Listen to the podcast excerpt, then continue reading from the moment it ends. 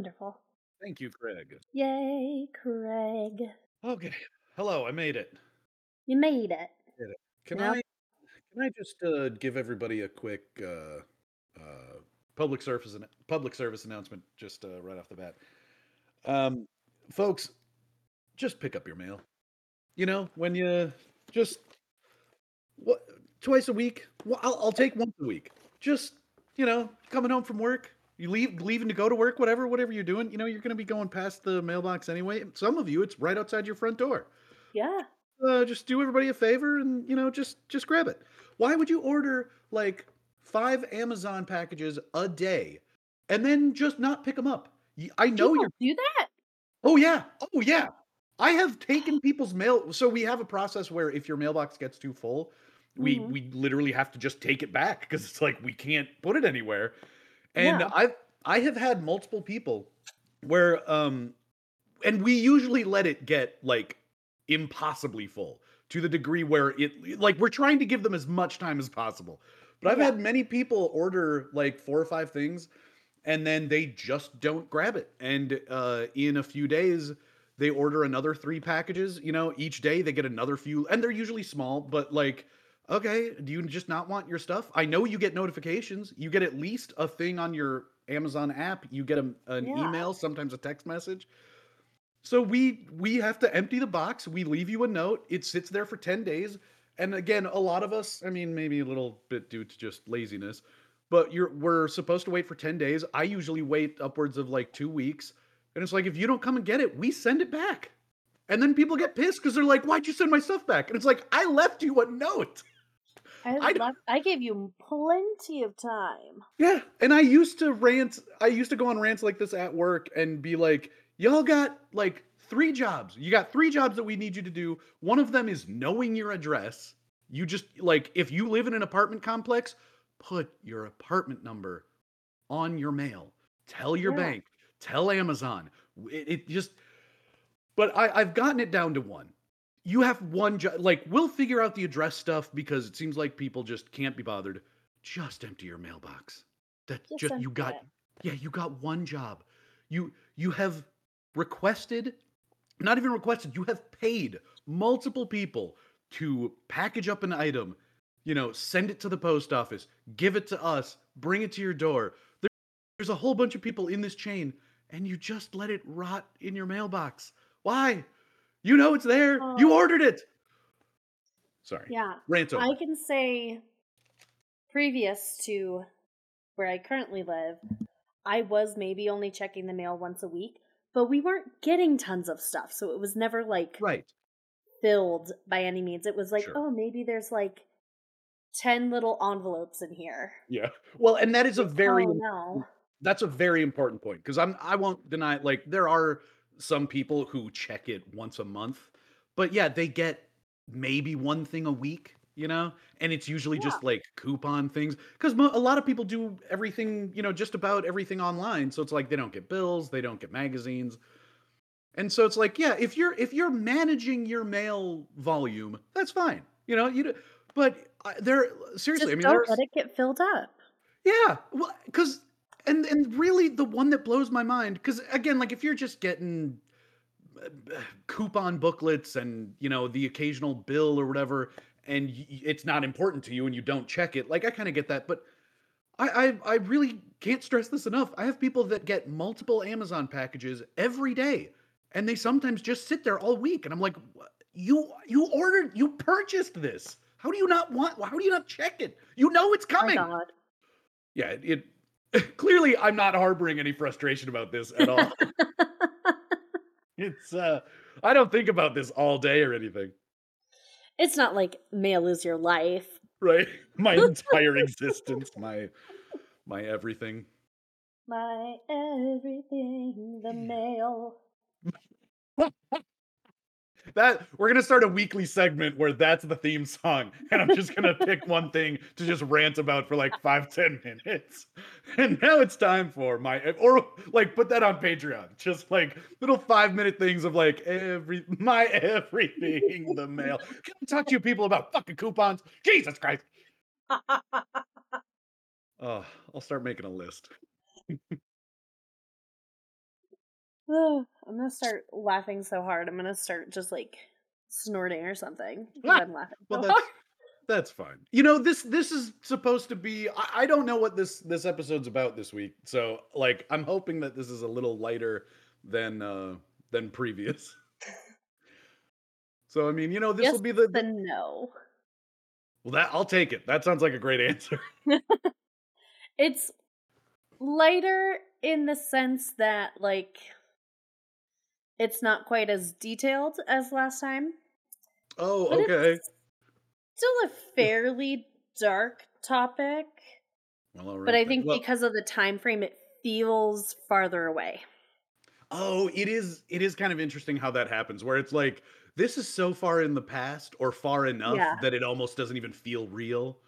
You know, like when you're talking yeah. about times of like the Roman Empire or uh, or medieval Europe, you know, it's like it's it's literally a different universe. There's like their lifestyles and just every like torture devices and shit like that. Like it was so different that you can't even comprehend yeah. how weird it would be.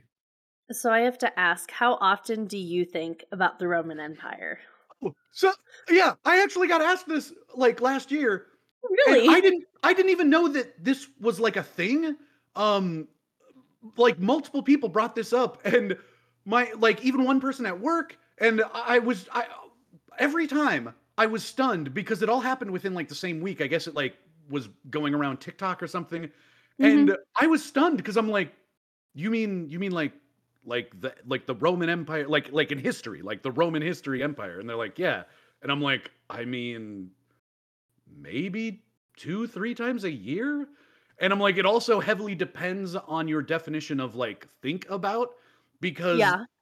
I mean, maybe if I'm like going down a YouTube rabbit hole or something, or I'm watching a movie that deals yeah. with the Roman Empire, and, and I'm like, think so about it more, right, and and so like in the sense that another piece of media or something that I was listening to put the thought in my mind, but like, like that would be thinking about it. But honestly, I mean, just on my own, I have thought about the Roman Empire so little over the course of my entire existence, especially recently.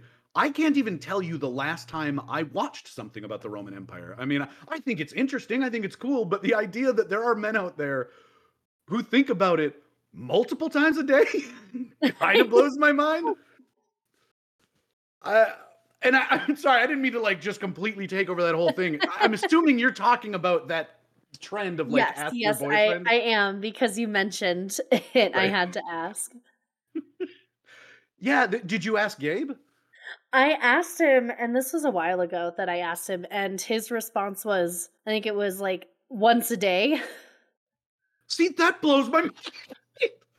I, I mean, he, honestly, I would struggle to make very like existential dread and thinks about it in regards to like the fall of humanity. Okay. Well, see, that at least makes more sense to me. Oh, and you know what? Now that you mention it, I have thought of that specifically, but see, I'm not even really sure that counts. Cause like I've thought to myself, especially with recent presidencies, that like, This yes. is how the world ends. Like, th- this is how our society crumbles. Yes, and that's usually, if he reads a lot of news stuff, that's when he thinks about yeah. it more. Okay, yeah. So, no, in, the, in that context, it, it makes a lot it more makes sense. sense. Yeah, but I, even the way I, uh, my thought process of, like, I don't think that counts is just that, like, that isn't so much thinking about the Roman Empire. That is thinking about our own potential lack of existence that is soon to come, and yeah. the Roman Empire is just the last thing that like we all probably know collectively that is like a notable society that that was like too big to really seem like it could crumble, and then it it still did. Yeah. And it's yeah, it's hard. Wild. Yeah, and it's hard not to think that that could potentially be in our future, and um, you know, and then you got shows like The Handmaid's Tale, which doesn't help. No, nope, it does not. Does not. Well, yeah, I do have I, to ask, like, how often, if ever, do you think of the Roman Empire? I feel like it's maybe once every few months. And it's because it is then, like, brought to my attention in some form or another. Okay, yeah, that so, like, like I said, I think that's the most like numbers that I would get is like I'm listening to something or somebody else brings it up. Yeah. So like in, in terms of just even even reading the news or like hearing some story about a collapsing civilization, even then, I mean, honestly, I probably would struggle to just sort of of my own volition think of the Roman Empire more than a few times a year. I mean, I guess it just doesn't it just doesn't come up in my mind all that often. No, it does not. Speaking of like TikTok trends, have you done the "Can you land a plane?" question to game? Have you, no. What have you not heard about this? That? Oh no. Man! Apparently, there is an overwhelming, maybe majority. I mean, it kind of depends on the statistics of like who is appearing on TikTok. But apparently, mm-hmm. there are a lot of guys who think pretty much no problem. Yeah, I could land a plane. Like if I'm on a plane and both the pilots go out. And they're like, can anyone land this plane? I'm definitely standing up and raising my hand, and I'm going to that cockpit, and I'm saving all those people. And I'm like, what? Are you kidding? Uh, I don't think people realize that when it comes to planes, there's so many things you have to oh do yeah. to land, especially like a large commercial plane. Right. Yeah. And for like a smaller plane, you have pedals for adjusting the tail for tailwinds. Mm-hmm. Yeah, yeah. Like it's so much more specific than like just bringing it down. Oh yeah. No, and I think I think the best response I because obviously I think this question would come up most often referring to like commercial airliners. You're not, mm-hmm. you're like, you're, you're arguably never just going to be in a tiny little Cessna, which probably yeah. has like the fewest instruments to deal with. You're oh, not yeah. just, yeah, you're not just going to suddenly be in that and need to land it. But God, no. like, yeah, we're talking about a giant, even, even a small airliner. Um, the best response I saw to this was, um, on some podcast, it was a short on YouTube, but one of the guys was like, are you fucking nuts? You think you could land a plane? And then he he talks to their producer and he's like, bring up a picture of this p- particular cockpit. And they throw it up there. And he's like, look at all those fucking switches. He's like, do you know yeah. what any of those do? He's like, you, you would you would sit down and just have, you'd be so overwhelmed just with things that you would accidentally trip. Like, there's no fucking way. Yeah, I think if you feel like you are confident to be able to land a plane, you yourself have to be able to confidently get in contact with air traffic control. Oh, yeah. Well, and that's and, always been... And not having someone else point that out to you, like just knowing how to do that. Well, and because like... realistically, you get in contact with them, they will help you land the plane. Exactly. Yeah. That That is always the caveat that I add. Because for me, it like... The first time that I encountered this, absolutely one hundred percent no way. There's no fucking way yeah. I could land a plane. How, I could maybe, like, I understand, you know, the, the like, the stick, and I did know that there were pedals, so, like, the plane, like, presumably the plane's already moving, and maybe it's it, on autopilot. How do you deactivate autopilot? Can you even fly the plane? Like, if out, autopilot is activated, can you just grab the stick and do stuff? Like, there's so much you don't know. But I'm like, so yeah, is it like I, cruise control? Like, right. Yeah. D- like if I hit a pedal, does it automatically turn off? Does it sense when I'm taking control? So like, that's step one. Like, will that even work? But then yeah. again, I could maybe get the plane down, but we're not landing. We're crashing for sure. But yeah, the one caveat is like, I'm pretty good at taking directions. So if I manage to figure out how to, you know, like get the, the radio working and talk to, to tr- a traffic controller, I feel like my chances go from zero to at least fifty percent. Like, yeah. Yeah. Like if you have someone who's a, a seasoned pilot and they know what they're doing and they know exactly what cockpit I'm in, you know, all that stuff. I feel like that significantly increases your chance. But yeah. The, oh yeah. The idea that just like in the dark, you could just land an airliner blows my mind.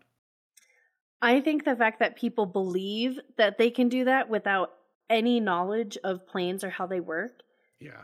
is amazingly stupid. It's, yeah, it's incredibly stupid. it's it is the absolute epitome of the hubris of man. I mean, come on. Yeah. The just... amount of hubris people have. It's it really just shows their inner Icarus. It is that's wow. Well done. That's a good uh that's a that's a really applicable story. Well, yeah, very well done. That's yeah, and we're not talking about wax wings. I mean, no, this is a real fucking mechanical plane. Yeah. That will Other people end are you. on board. Yeah, yeah, you are. And this multiple is, people. This, I think this Lots is the one people. time where I feel like video games have gone too far. Because even with like uber violence and like like unrealistic physics with certain video games and stuff, I'm like, I feel like video games have to be the culprit here for making people feel like they could actually fly a plane. Because you've got like Call of Duty yeah. and just other games where you take control of certain vehicles and it's like just or Grand Theft Auto. Yeah, yeah. I will. I will say this: Grand Theft Auto does make me feel like I could fly a helicopter. Because I, yeah, with the with the one reason being, if you have a simple enough helicopter, there really is just like the stick. Uh, like a elevation control that kind of looks like a parking brake, and then similar to a plane, like the two foot pedals that control the rear uh, prop and like turn the plane, the plane, the helicopter left and right. And I'm like, yeah. okay, if if that's all I need to, to handle, I've flown enough helicopters in Grand Theft Auto that I feel fairly confident. But again, getting to the idea of like actually landing the helicopter, I I feel like we would just all die. Yeah, and I feel like uh, with helicopters, it's so easy to do such a very small wrong thing that just kills everybody. Oh, God, yes. Yeah, that that is definitely you an tilt important... a little too much in the wrong direction, you're dead. Exactly. Yeah, I, I I think that's a very important distinction between helicopters and planes is that, like, you really have to have a sense for the center of gravity on the helicopter, because like once you start tilting it, it kind of just starts sliding like along the air the way that the prop is like grabbing the air, and then it just goes faster and faster. And like you said, if you're not paying attention to that, you are fucked immediately. At least in a plane, you you it feels like you kind of have a little leeway. Like you can't just pull back on the stick and you're instantly dead, although it will stall pretty quickly. But like, yeah, again, the hubris of man. Man. Speaking of hubris, hello everybody. This is Peculiar Pairings. Welcome to our show. I'm, my name is Matt. I am Celine. Welcome. Yeah, welcome. I hope you got some uh, some sushi and beer with you, because that's what we're enjoying tonight. Um, yes. I uh, as I was getting ready for this, I realized I'm like I don't really know if sushi is specifically from Japan. And I'm like, am I just doing like the whitest thing possible of just roping all Asian cultures together? Um, which also brings up the beer, because I, I have to admit, I was not able to find Sapporo. Uh, I ended up getting Tsingtao, which uh, I didn't really look closely at until I got home. And I was like, I'm not exactly an authority on other languages or Japanese culture or anything, but I I have taken a, a course of, in Japanese language. And I was like, I don't think Tsingtao is Japanese at all. I'm like, now that I really look at it, I'm like, I don't think that like they do the T S sound like in Japanese. And uh, yeah, I checked the the box, and no, it's a it's a Chinese beer. So I have uh, yeah, I have screwed this up on pretty much every level. That is okay if it helps you feel better. Yes, please. Sushi is Japanese. Okay, good. There are different Asian variations of like a type of sushi roll.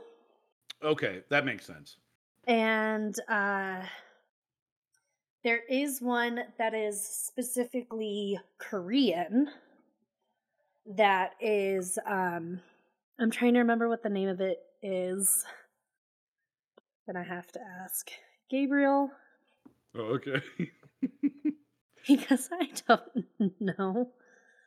Yeah, the only specific like variations I know of are like ones that are like just vegetable versus like also having fish in it. And then the difference between having essentially like a piece of fish on top of like a bed of rice. Yeah, versus, so that's just versus the roll. That's just getting into different variations of sushi. Oh, okay. Yeah, I have no idea what the difference would be between, like, different cultures and that. Yeah. Okay, so, like, the Korean one I'm thinking of is called kimbap, mm. which is the seaweed, a specific rice. It's like a sticky sushi rice, which is different than the type of rice you get for, like, a side dish and stuff right. like that. Mm-hmm. It's meant to stick together. And with that, it's like cucumber, spam, oh, and I think yeah. one other thing. It's actually really good. Um, that's also really big in, in Hawaii, like spam yes, rolls. Spam. Or, uh, there's a specific thing too. It's it's kind of like traditional sushi where the, the piece of spam is just like on top of the bed of rice, and it has a specific name, but I can't remember what it's called. Yes. Um, Roxy, hit us up in the up. comments. She's no, she knows what it is. I say, I'm going to look it up because I, I know exactly what you were talking about. Right. We do have the internet here. Yeah, I suppose we could just look it up right now. Sorry, everybody. This this opening has, has gone on so many different tangents. But that's fine. The witty the witty repartee is what uh, what people come for. Spam musubi. Mm. And theirs is a little different because the spam is... Unlike sushi where it's raw fish, spam is all, yeah.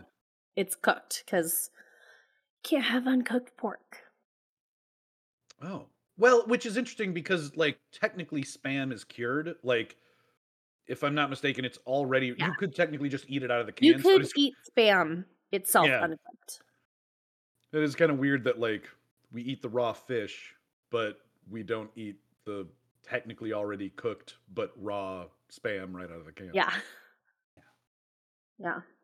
And with that, yeah. I'll tell you our topic for today. Yeah, let's do it. So we're covering Japan's Unit seven thirty-one, which is brought to us today by Aiden Guzak, which I'm really hoping I'm saying that right. He messaged us on Instagram, and his handle is at butters underscore paranormal. Nice. He had something in those, like, daily little things. The notes? Can, yeah. Yeah, like in the chat thing, and it have... Yeah. yeah, yeah, those are cool. He had something about it, like, um, who's the best, like, serial killer. So he got on this discussion about different oh, okay. serial killers. Yeah. And as we were talking about other things that are pretty fucked up with murder and stuff, he's like, oh, have you heard of Japan's Unit seven thirty-one? And I was like, no, please tell me more. And gave me a brief overview. And I was like, I need to dig into this more. Like, I need to know more about this specifically. So thank you, Aiden, for bringing this to my attention. Yeah, thanks, Aiden. And yeah, and hopefully we got you. Say say his last name again. Guzak? I believe it is pronounced Guzak. It's G U Z A K. I mean, I think that's about as good as I'd do. Yeah. I'm going off of other last names I know that are similar. Right. But spelled just a tiny bit different. So, like, one of my friends growing up, her last name was Guzik. So oh, I'm so, thinking yeah. it's almost identical those lines, and if I butchered it, I am so sorry. I'm kind of hoping now that he he like sends a voice message with the pronunciation being like, "It's Gouget, okay? Gouget. Yeah, it's." He's French, like, um, "Celine, Norwegian. You totally butchered my name. Yeah. Thanks for nothing." Yeah, it's one of those names that has these certain letters that, like, when pronounced in English, doesn't sound like any of those letters appear. So it's yeah. going to have, like, silent vowels and... Like, there's a silent, silent X in there. Yeah, exactly. So I was going with, like... Yeah, there, it's G U Z X J H G O U K. Who knows? Yeah. Well, thanks, Aiden. Yeah. So my sources for today are pacific atrocities dot org, the guardian dot com, and nuclear museum dot org. Those are some of the coolest website names I think you have ever used. The first one was pretty shockingly great. Yes. So, how well-versed are you in World War Two history? Pretty poorly. I have been learning okay. uh, recently. like, yeah, there. The, I, I understand that, like, there's the Axis powers, there's the Allied powers, and Germany essentially started everything. And then, like, the Russians were with them for a little while, and then they got pissed off. And then Germany started invading them. And mm-hmm. at some point, Japan got involved. And I think Italy's in there for a little bit, too. And then and then Hitler was insane, and so he was a terrible leader, ultimately. And, and uh, yeah. he uh, couldn't uh, couldn't maintain, bro. Yeah. So I got, so I got a very is... basic gist of it. Yeah. Pearl Harbor's in there. This is around the time of World War Two. So this unit in Japan's, I believe it's in their army more specifically. Okay. Was formed in the mid nineteen thirties in Harbin, northeastern China. So at this time, Japan was kind of starting to occupy other territories. So like oh, yeah. China, the Philippines, I think parts of Mongolia. They were just kind of taking over. And this unit was intended to have legitimate intentions by the Japanese government. So, okay. like, using it to promote public health, they were going to do research to benefit Japanese soldiers. So, studying, like, how the human body can withstand hunger better, how they okay. can withstand thirst better, how to fight off disease better. Got it. Okay, so this is a military unit, but not necessarily performing, like, military action. Yeah. Okay. Yeah. Well, good. The name did immediately make more sense. What I was thinking it was like, I was thinking it was like a U S A Network T V show where it's like, this is Unit one seven three, and this is where we keep all the secrets of, like, this is where stuff. We keep our T V secrets. Yeah, no. yeah, yeah. And you have, like, our television network. Yeah, you have, like, one super serious, like, government agent, and then you have, like, a writer who is paired with them for some reason because like reasons. Yeah. And then they have to, like, solve crimes. Oh, like, the writer is really well versed in, like, the occult, so they bring him in to, like, help them determine help them things with, like, relics. Yeah, whatever. Demons or something. Exactly. Yeah, yeah. They're like, we found all these weird old Nazi relics and we need to dispel them. Yeah. So these units during the war started to hold Chinese and Korean prisoners of war. Oh. Yeah. It's already taking a turn. And Unit seven thirty-one is most known for doing human experimentation during yeah. World War Two. Yeah, I figured that's when you started saying they were taking prisoners. I'm like, this is taking a bad turn. I'm like, ah. And you're like, they were most well known for breeding super cute puppies. Please, no. Please let it be. Oh no, human experiments. No puppies here. Damn it. Bad. Whew. Sorry, I don't know why I'm yawning so much right now. It's been a long day. It's Monday. That's it sucks fun. Like that. It is. Uh, so. The early experiments were first conducted with volunteers who signed waivers oh. and oh, okay. gave consent to be in these experiments. A reasonable beginning know. Then. I mean, we technically still do stuff like that where you get, oh, yeah. you know, like a stipend and you sign up for stuff. You so, do like you know, a clinical trial, and I don't right, know right. if they were given like money, food rations, or anything like that. But right. then as the war progressed, this became less voluntary. I feel like that word less is going to diminish the more this story goes on. Like, it became less voluntary and less voluntary until it was not voluntary at all. Oh, yeah. It went from voluntary to non-voluntary pretty quickly. Okay. That's going to be a fast transition. Mm-hmm. And there is anywhere from ten to twelve thousand men, women, and children who were subjected oh. to these experiments. Yeah, I, I knew you were going to say children. Like, I'm not saying that anyone is good, but it's like... Well, it hurts more. It does, yeah. It, it hurts, hurts more when it's children. Yeah. It just does. Yeah, they shouldn't be part of military experiments. In no. A, unless it's cuddling puppies. I mean, that's fine. Mm-hmm. Using the effects of how do children's brains using, like, what is those, like, brainwave stickers? Oh, and yeah. Helmets? Like, yeah. How their brainwaves register when they hold a puppy. I don't know. That's a pretty great experiment.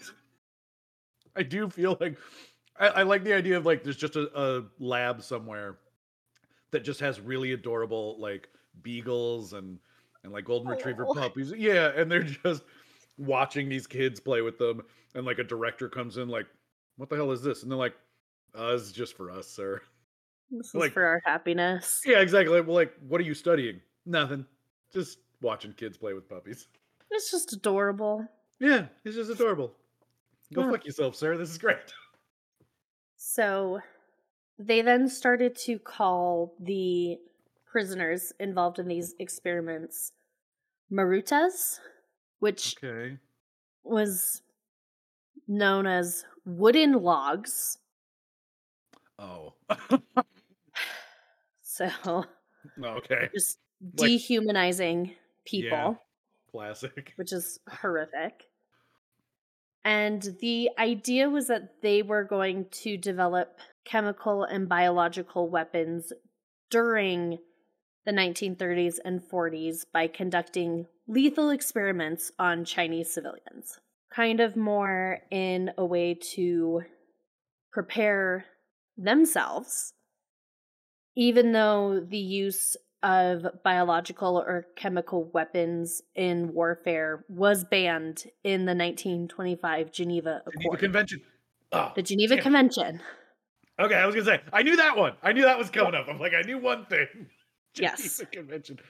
So, yeah, I, I did remember something about like chemical warfare, and because wasn't that like on the heels of World War One? Yes, it was. Okay, yeah.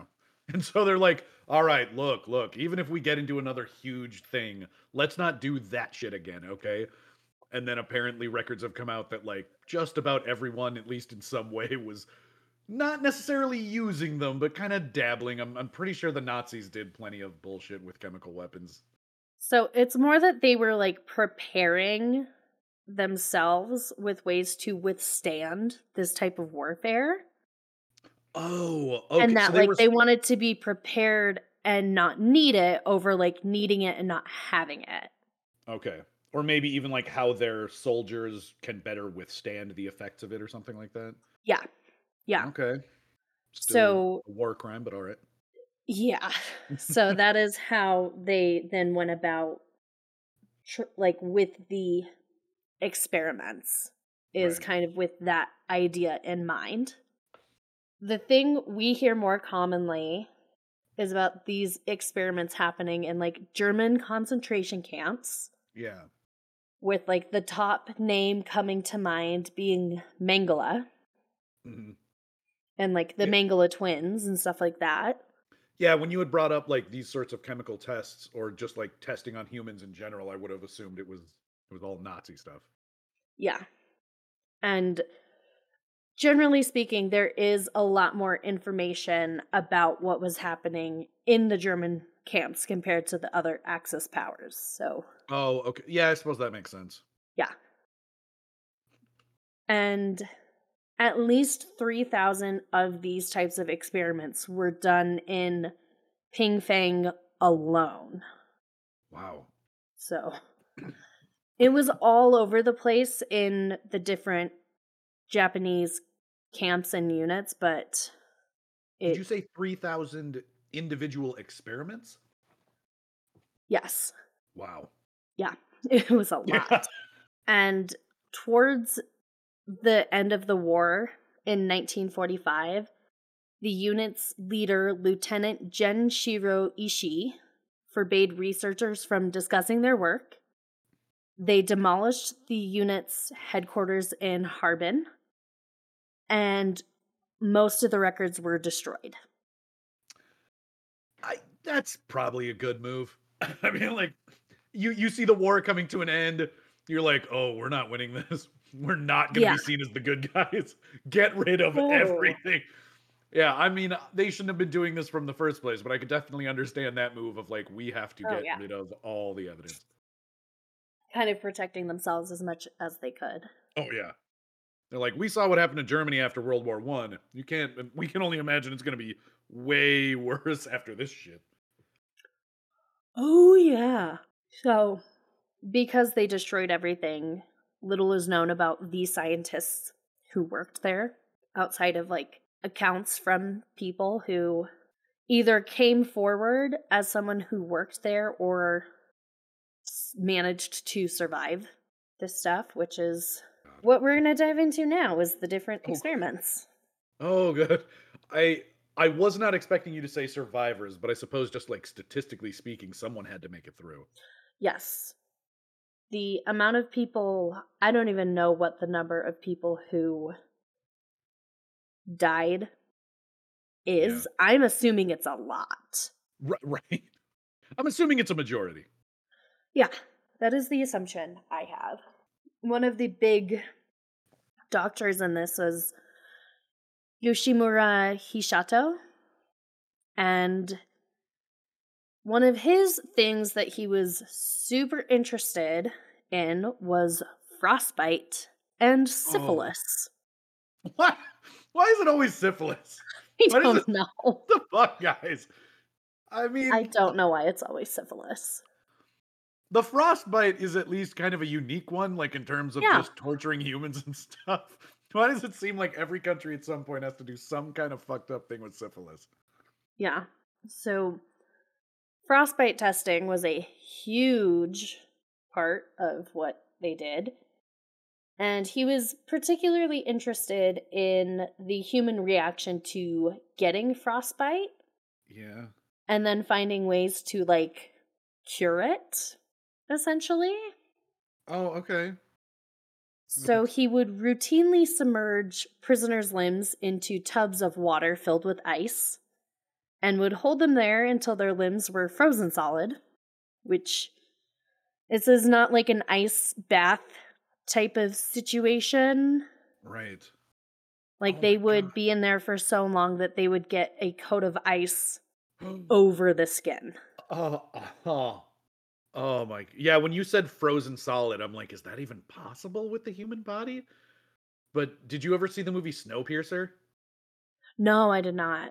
Long story short, they a way that they torture people is by freezing limbs. And it's uh, fairly graphic, but... Uh, It's um, Ugh. imagine very much like this. I wouldn't. Have, I wouldn't have guessed that a scene from that movie was technically based in reality. Yeah, it's, and I don't know if it got to the point where limbs had to be amputated or if they fell off. Oof. Yeah. But I get the feeling once it's like frozen solid, assuming that like that. really is true, that it was like literally a block of ice kind of thing. I get the feeling it doesn't matter like how it comes yeah. off. Like it's it's just a block of ice now. Yeah. So he would also keep track of how long it would take for the human body to develop frostbite.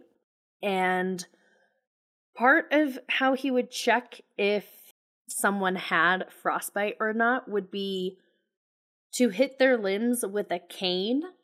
Oh. So I'm like, okay, great. He's also beating them sometimes. That's doesn't make any of this better. No, the oh my the like absolute lack of empathy. Just how could you do that? And oh. people stated that when he would do this, the sounds the body would make was similar to like a plank of wood being hit with a cane. Oh, okay. Yeah. So literally frozen solid. Yeah. You're, oh, I, that just made me uncomfortably imagine like if I had a limb that was just ice, I'm like, how, because at a certain point you'd be feeling like your limb would end because it's just like dead tissue at that point. And you're just, yeah. God, that would be so weird. And then he's hitting it with a cane. Why the cane? I don't know. And then he would follow it up by testing various methods of rapidly thawing oh. the frozen appendage. Oh, no. I I forgot. Yeah, he's trying to, like, cure it. So he wants it to go from the worst possible state and see if he can recover it. Oh, my God. So this is done in a variety of ways. One being dousing the limb with hot water, mm-hmm. leaving someone next to an open fire, or seeing what would happen if they just left them untreated overnight and if they just thawed out naturally. Oh, I'm going to guess the overnight one's the worst. I would assume so. I I can't imagine any of them are anything other than just agony. My God. Oh, yeah. None of this sounds like it's going to be painless in any shape right. or form. Oh, my God. I, I mean, I just, I can't even, I'm, I'm amazed that people are even, like, staying awake. You'd think that at, at a certain point they would just pass out because it would be, even just, like, the psychological aspect of it, even if it's not, like, the worst oh, yeah. pain you could feel, because you would assume at a certain point, like, the the nerves just die and you basically don't feel anything. But I like, would think so. Oh, I mean, just just being in that moment and that happening, I feel like I would just die of, like, exhaustion from being terrified. Yeah. They were able to prove scientifically, which I am saying in quotes because most of them were not willing participants, so I feel like that kind of goes against the idea of studying something scientifically and proving it scientifically. Yeah. When unethical the, science. Yeah. It's unethical science, yes. Yeah. It's yeah, through unethical science we proved. Yes. They were able to prove that the best treatment for frostbite was to immerse the affected areas in water a bit warmer than one hundred degrees, but never more than one hundred twenty-two degrees. So basically just sticking someone in a hot tub. Okay. I mean, I mean, at least, at least we know that. That's... Yeah. Okay. Well, hopefully that information has at least been useful. I hope so. Then the next experiment was vivisection of conscious prisoners. Ah. Uh, ah. Uh... I don't remember what vivis... Is that just splitting in half? It is the practice of performing operations on living beings for the purpose of experimentation or scientific research. That is so broad! That's what Which was means! Performed without anesthesia. There it is. Yeah, no, it's kind of... Which, for anyone who's not aware, this is well after the time that anesthesia was... Uh... discovered, if I'm not mistaken. I think it was like eighteen. We had anesthesia at this time. Yeah, yeah. So like there's really no reason for them to be in pain, but um, no. They're just like, fuck it, let's see what happens. And most of these were done on communist prisoners, children, and elderly farmers. Oh my God, why? Why? Also, why specifically communists? I thought, wasn't Japan communist at the time? Or was that just um, China and Russia? I think it was just China and Russia. Oh, it was J- Japan was a, an empire? Yes. Okay. I believe at the time, if I am remembering my history correctly, it was they were under feudalism. Mm, mm-hmm. I could be wrong on that, but I want to say that sounds right to me. Without knowing at all. I'm going to agree with you. Perfect. Yeah, I'm, I'm, yeah, I'm just going to declare it. You're correct. So what they would do in these experiments is they would infect people with diseases oh. like cholera and the plague. I know you're shaking your head. like, uh, yeah, it's unbelievable. And we haven't even gotten to syphilis yet. No. Specifically, what they would do is, like for the plague, they released plague-infected rats, which was specifically the bubonic oh plague, okay, into where the victims were, like, living with yeah. the intentions of them just getting infected from the rats, or rather the fleas on the rats. Yeah, I like it's just it's one of those things where like every single step just makes it worse. Like we're not just going to like put it in the water or like give them an injection. No, we're going to put the rats in there so that like, well, we want to study the whole process. How does it get from the rats? How does this work? And it's just like, can't yeah. you just inject them so that there's at least one less step of uh, horribleness?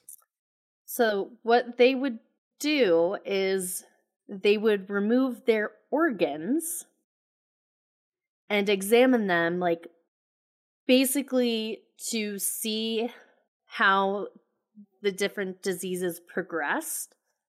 Okay. But also to have a better study of the human body without the effects of decomposition.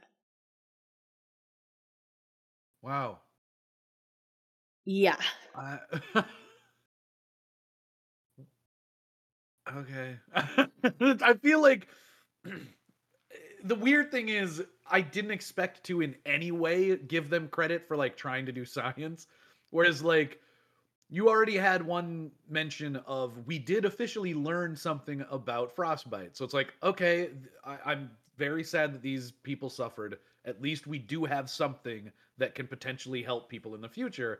This, we've already gotten into parts where it's just torture.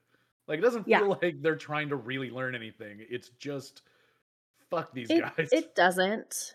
Yeah. And anyone who had gangrene from everything yeah.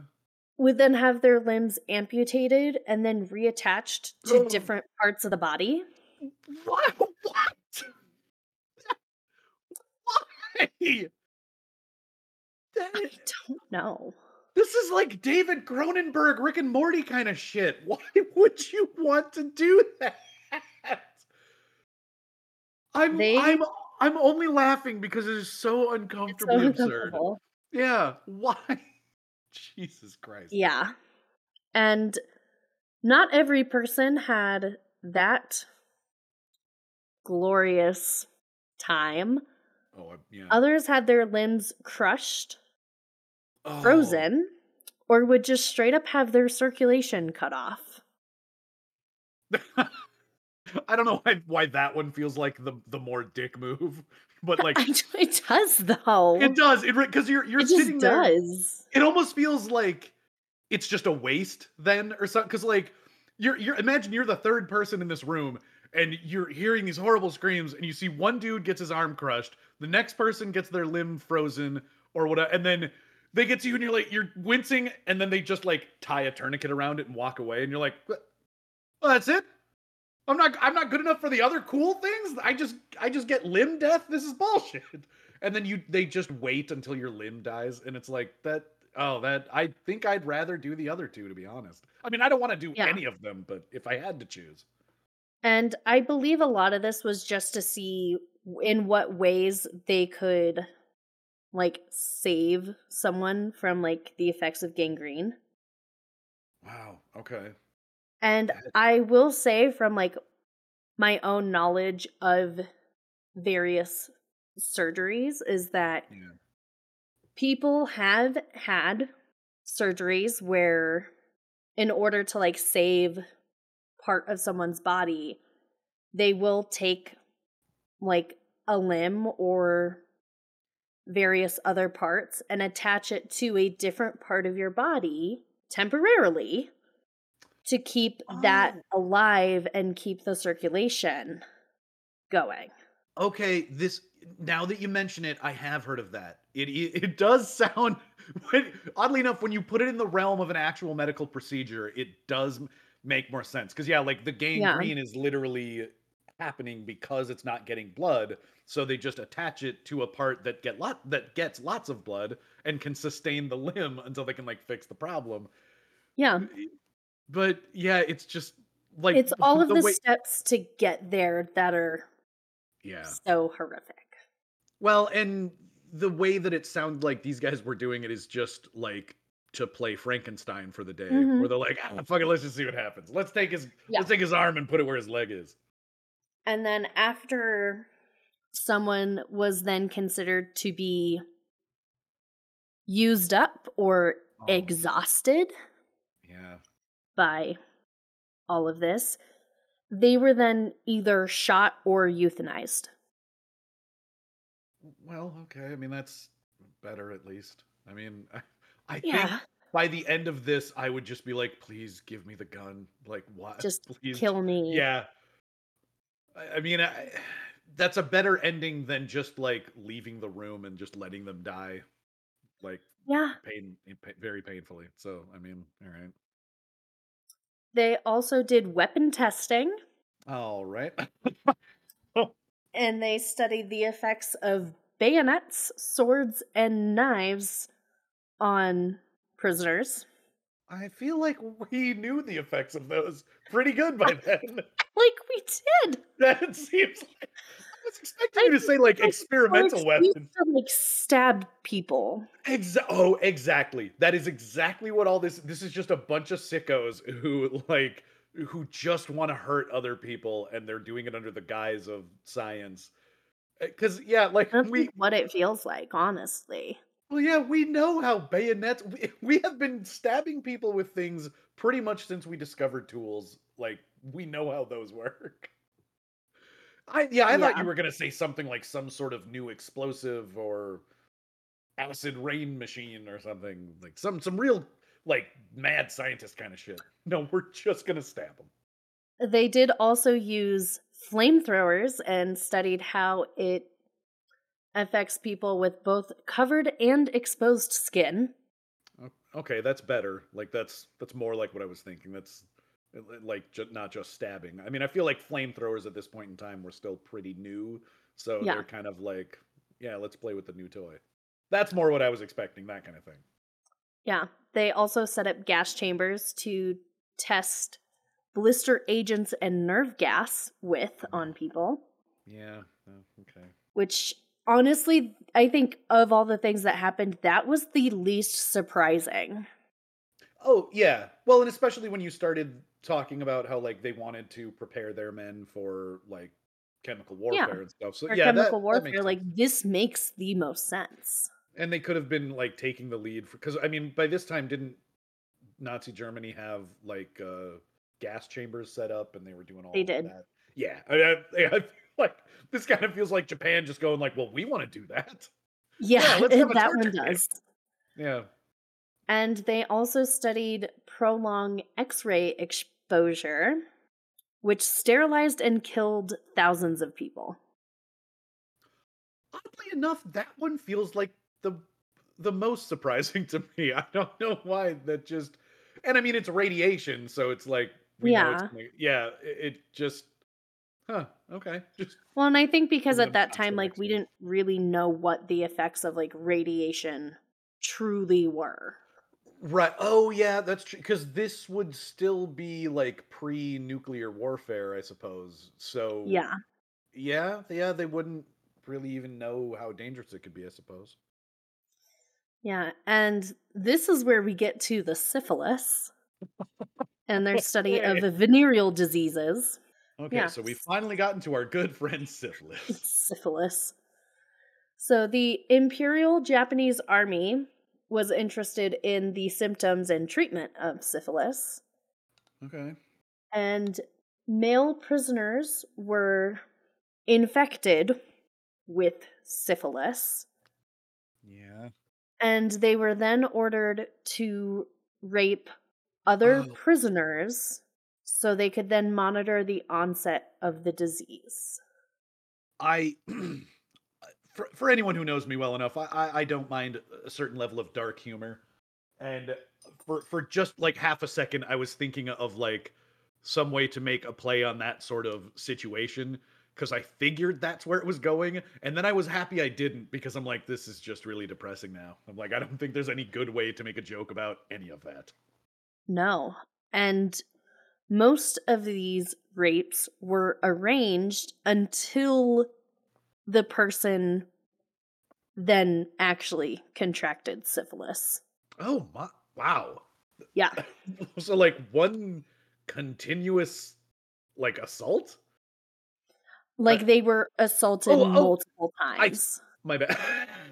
I I got you. Yeah, I was thinking, like, like just twenty-four seven until They oh. keep they keep no, testing. like they like, just yeah. kept arranging it to happen until it's like, right, oh, right. it finally did, yay!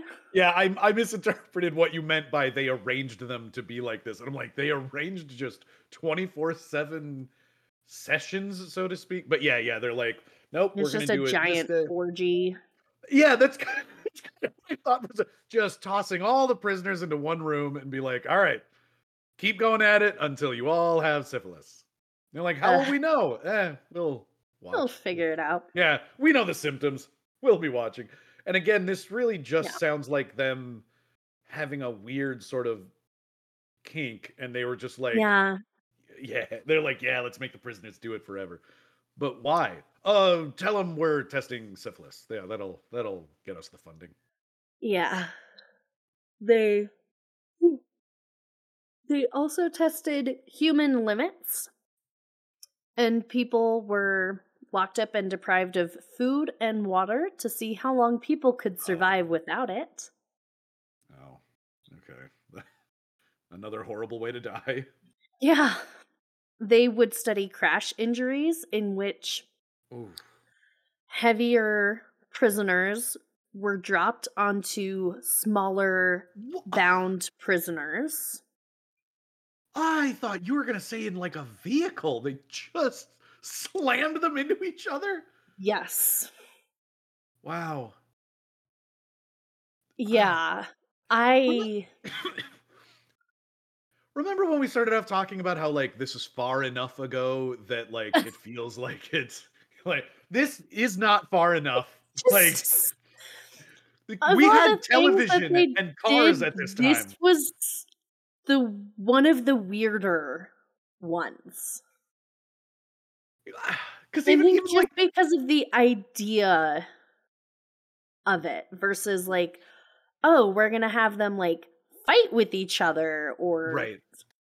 where like no, they're this, physically running into each other. It's like, I think we're going to just do what a, happens if we drop someone on you. No, I, I think this opens up the path I was hoping for for a decent joke where like in the previous one, I can kind of understand how like everybody's on board. And then there's this, and then after they do the whole syphilis thing, um, there's one guy who's like, hey guys, let's just have a little guy and then we'll drop a big guy on him. And then everybody else in the room turns and like, we shouldn't have invited him to the, this. You You're know, like, why did we was... invite Jerry? Yeah, exactly. Why did we... He always has the weirdest fucking ideas. Everybody but then, was like, the boss the is thing. in the room and no one knows, and he's like, actually. Yeah, exactly. And then they all turn and they're like, oh, uh, well, yeah, okay, if he's on board, yeah, let's do it. Get the little guys. Boss says that's what we're doing. Yeah, the boss is like, oh, we're doing the little big guy thing. You better believe it. Get the ropes. Get the police yeah. system. Yes, boss. They also studied the effects of high G-force on what they said was pilots and falling paratroopers. Okay. In which they did by putting just... people into large centrifuges and then just oh. spinning them until they died. Oh my god. I, I thought you were going to say dropped them out of a plane. I feel no, like that's somehow that's what practical. I thought was going to happen. Yeah. No, they stuck them in a large centrifuge and just uh, let it go. Oh which my God. Usually happened around ten to fifteen Gs. ten Oh my God. That I don't know much about Gs, but I know that the more the more you have, the worse it is. Like yeah. I'm I'm pretty sure most jets do like well not jet, like fighter planes. God, I thought they, like, the most they did was six? I think so. God, ten to fifteen. Oh, my God. Oh. Uh, did you ever see the movie Mission to Mars? No. There's a weird, for some reason, there's, like, a giant snake hurricane storm thing. They don't really explain it well. But if it, they show one of the characters... He gets sucked up into it, and he just spins and spins and spins, and he keeps spinning faster and faster until his whole body just sort of disappears. And I'm like, I feel like that's what these guys were going for. Yeah. Oh, my God. Because I the one thing that makes me thankful about this is that we do know from our own, like, astronaut training that at the very least, like, one merciful point is that at at a certain level, they would just pass out. Like all the blood yeah. pools. Yeah. So it's like when they actually die, they're, they've been unconscious for a while. So they're not going to experience any of that, but still. Yeah. yeah. So far, this is probably the most humane one.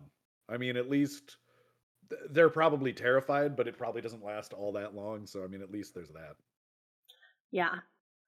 They also were less kind to female prisoners, especially oh. if you were of childbearing age, because you would be forcibly impregnated mm-hmm. so that they could do weapon and trauma experiments on you. Oh my! Oh, like, like specifically to test how a, a pregnant woman would like. Re- Jesus Christ! Yeah.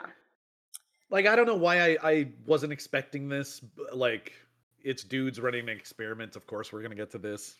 Like, that just feels like how. Yeah. It's going.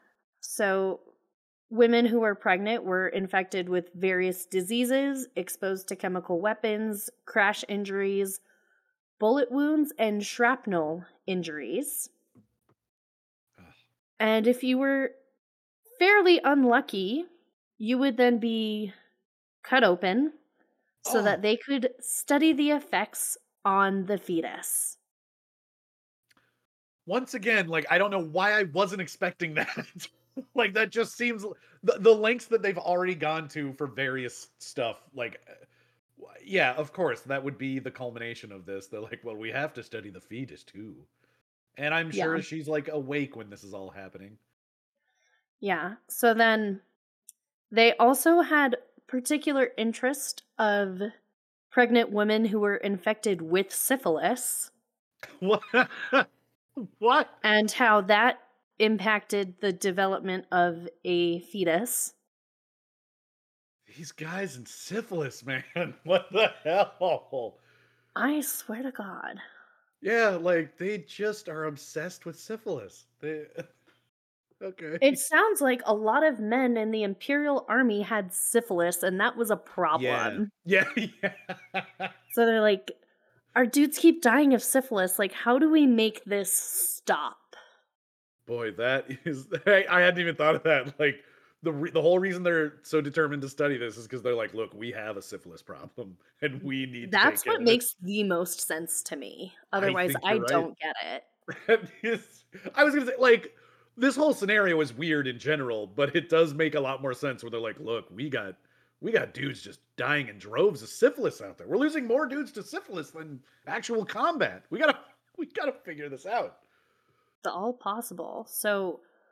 Again, everything ended in nineteen forty-five at the end of summer when, you know, at the end of the war and everything. Yeah.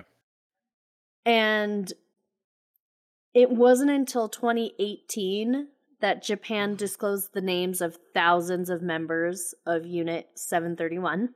Wow. Okay. Which included the names, ranks, and contact details for more than a thousand Army medics, doctors, surgeons, nurses, and engineers. Wow. So, the I mean, list I, of... I was just going to say, I, I imagine the vast majority of them were just, like, doing a job. You know, oh, like, yeah. I, the engineers, nurses, and stuff, like, they, they understand the scope of what's actually happening, but your well, name and... is forever tied to this horrible thing now. Well, and it's also that, like... When you're given a job, at what point do you fe- actually feel comfortable saying, no, this is unethical? Yeah. When, you know, you're kind of a little worried about making sure that your family gets fed. Right. Well, and I'm sure most of us know, I mean, this is coming off of the Great Depression. And most mm-hmm. of us have heard of the, like, um, the, like, authoritarian studies or whatever, where they have a person who's told to, like, electrocute a person that they can't see in another room. And they're shocked by, like, how far they're willing to take it just because someone with a clipboard, like, told them to do it. So it's like, mm-hmm. now imagine that you're in Imperial Japan. You're very, you know, proud of your country and everything. And, like, like you said, you're, you're trying to provide for your family. So it's like you... they give you an assignment, you're not going to not do your assignment. Yeah. Uh, so. But, yeah, I mean, looking back on that, I can only imagine that a lot of people have a lot of regrets. Yeah. And the list of names is the most important evidence that supports testimony that has been brought forward by either people who were victims and managed to survive or people who were those workers. Oh, and okay, yeah. It's the first time that there has been any official documentation showing any of the real names of the members. Oh, wow. So, yeah, up until now, it's basically just been word of mouth, kind of. Yeah. So then the Chinese government took it upon themselves to spread awareness of everything. Be- going back as far as nineteen eighty-two, they put a museum in their headquarters in Harbin. You got it? Oh, you're fine. You have to leave that in. That felt like that moment, like in a movie theater, when, you know, you're watching the previews and everybody's chatting a little bit. The lights finally dim and the movie starts. And it's a really quiet opening, and you hear that one person pull out a candy bar, and, just... and you're just sitting there thinking, just, just rip it open, just do it, just stop doing it slowly, just, just rip it open. We all know what you're doing, just get it over with. But they're trying their best to just carefully and quietly, and it's like we all hear it. Just get it over with. He tries to be very quiet when I'm recording if he has to come very, in here. That's very sweet. And he even, yeah, he even said, like, um, he very quietly, he said, I'm just trying to be quiet. It's like, yeah, we can just cut stuff out if we need yeah. to. Like, just get oh, the thing and go. That was very, that was adorable. Yeah. So they put a museum there to, you know, spread awareness and kind of commemorate those who were lost because of it. And yeah. the Japanese government very reluctantly acknowledged what happened in nineteen eighty-eight. So a whole six oh, years wow. later. Okay. But refused to discuss the activities, refused to release any names, testimonies, photographs, documents, any of that. And up to this point had never admitted any sort of wrongdoing. So from the time that everything started in seventeen thirty-seven up to nineteen eighty-eight was like, we didn't do anything wrong. Yeah. I That wasn't us. Again, I'm not saying it's the right move, but I I at least kind of understand. Like, look, it never happened. What do you, just deny, deny, deny. It, not, nothing ever happened. What are you talking about? It was bullshit. Yeah. We didn't do anything. And, and in... they're just they're just hoping that it blows over, and they're like, it's been almost it's been almost half a century. It's not blowing over. Oh like, yeah. We, we know that we know that this stuff happens. Just yeah, at a certain point you just kind of have to be like, look, mistakes were made. Yeah. Then in two thousand six, Toyo Ishii, who is a former nurse, shared her story. And that she had to help bury the remains of victims of the biological warfare program.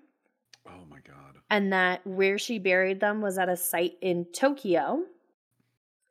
And she said that her and her colleagues had been ordered to bury numerous corpses, bones, and body parts following Japan's surrender in August of nineteen forty-five. Wow. So, you know... probably being told, if you don't do this, we will kill you. Oh, okay. I was I was just gonna say you you had mentioned earlier, like, at what point do you do you you know finally say no, I'm not doing this? And I'm like, I was a nurse, and the, like one of the last things I had to do was like, you have to bury all of these corpses. I'd be like, this is not, not what I signed up for. I'm like, I didn't.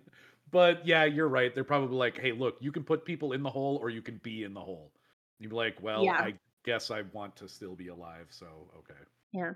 And then Akira Makino, in the same year, who was a former doctor, said that he had been ordered to conduct experiments on condemned men while stationed on the island of Mindanao in the Philippines, which was when they were occupied by Oc- Japan at the right. time.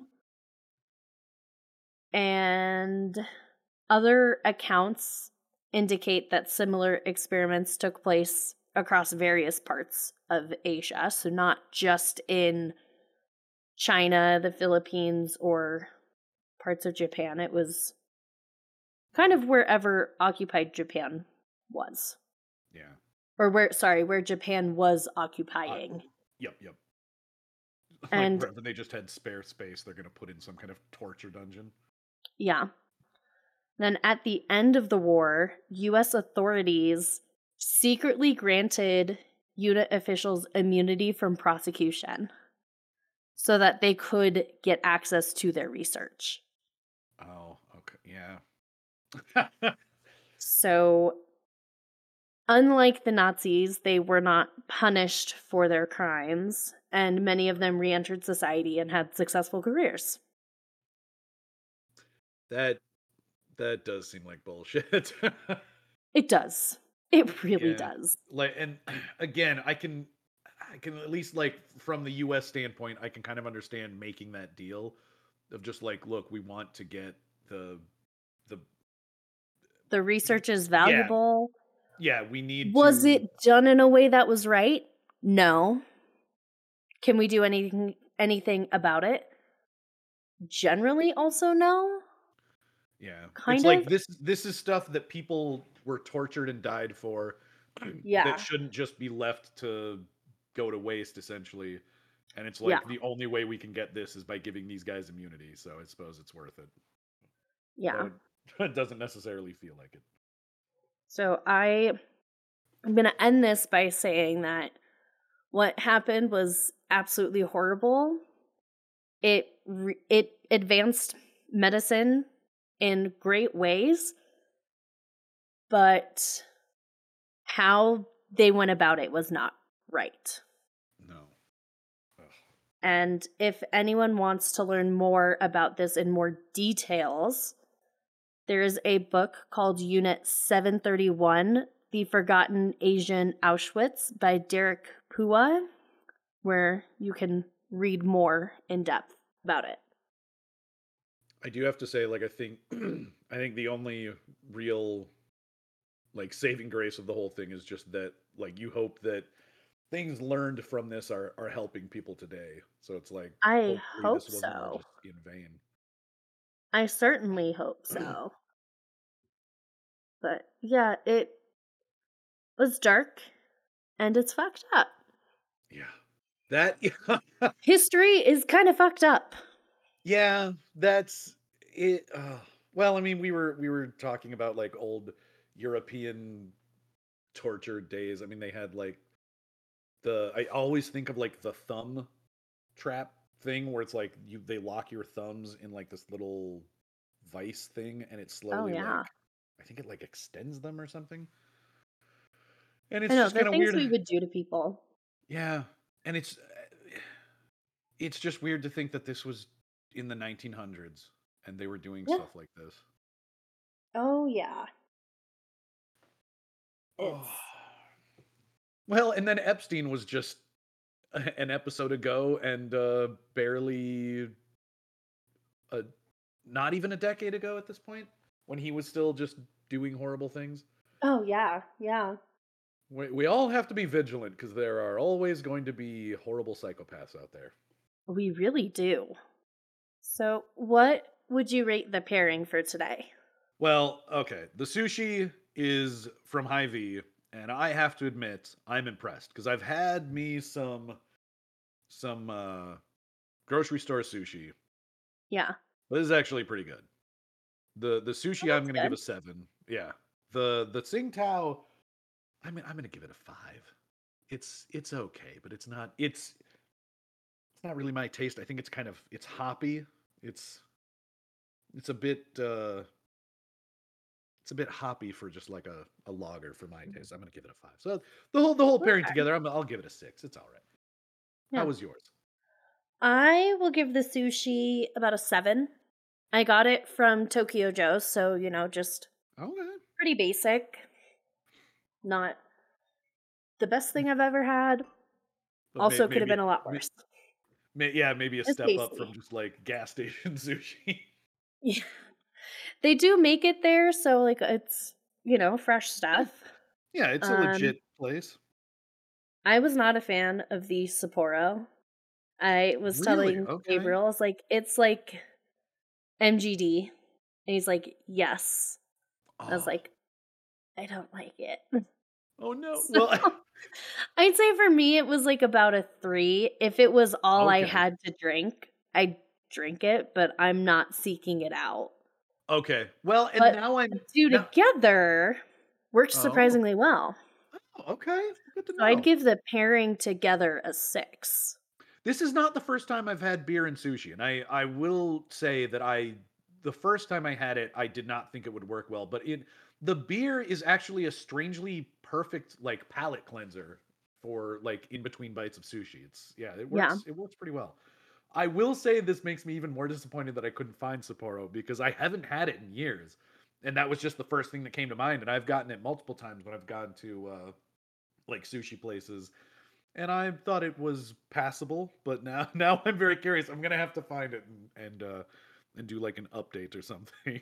Yes, update us. Well, and we're we're trying to we're trying to be a little more engaging. So anyone listening, if you want to go on to our Instagram page and like check out this uh, this episode posting, and let us know if you uh, if you followed along, if you had your own sushi and beer combo. Uh, let yeah, us know let us know what is. sushi you had, what yeah. you thought. Yeah, let us know where you got it from. Let know. us know, uh, yeah. did you get really drunk, you know? I mean, that's... Tell us. We'd like to yeah. know. And if you have anything else you'd like to tell us, any other suggestions or topic recommendations, you can email us at peculiar pairings pod at gmail dot com.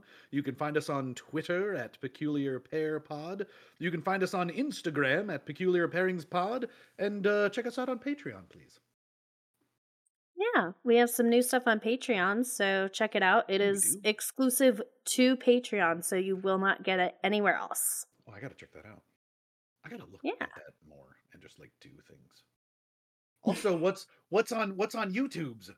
How's that going? Uh, so on YouTube, I am hoping to drop the next episode this week. So um, after this episode comes out on Sunday, the See, I think this episode should be coming out on the nineteenth, so I'm hoping to have something on the twenty-first. Get things okay. going again, so keep okay. an eye out for that. You can just search Peculiar Pairings. Yeah, and we forgot to do this last week because I didn't think ahead far enough, but uh, since we're recording it now, uh, this will have already passed, but I hope everybody has a happy Valentine's Day.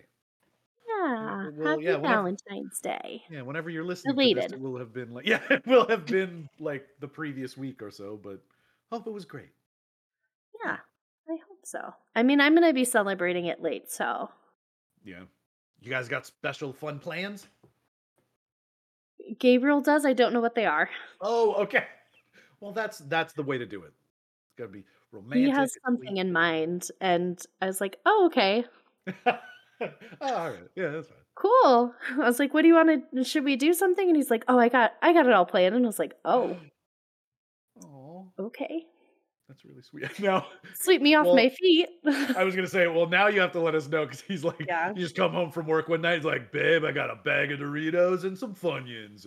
Woo! And I got your favorite. I got a six pack of Sapporo beer. I know how much you said you liked it. I honestly would not be surprised if he just surprised me with like a bag of Doritos and iced tea.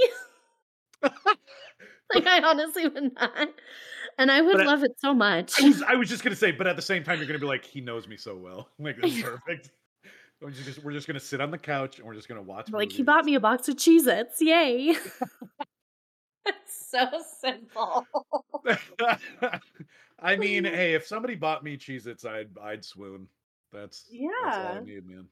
The food's expensive these days, so that is true. Oh my! I had the most like humbling and kind of like like white wine moment, or like first world problem kind of moment when like I went to buy Doritos for the first time after like COVID and in, like the first wave of big inflation hit, and I was like, I swear to God, these fucking chips used to be like three ninety-nine and they were five forty-nine now or something, and I'm like, God oh damn, God. inflation's a bitch. Yeah, like, this sucks. Ugh. Inflation. Yeah. Well, thanks for being with us, everybody. And yeah. uh, hope you had a good time, and we'll see you next time. So please Bye. Join us. Bye-bye.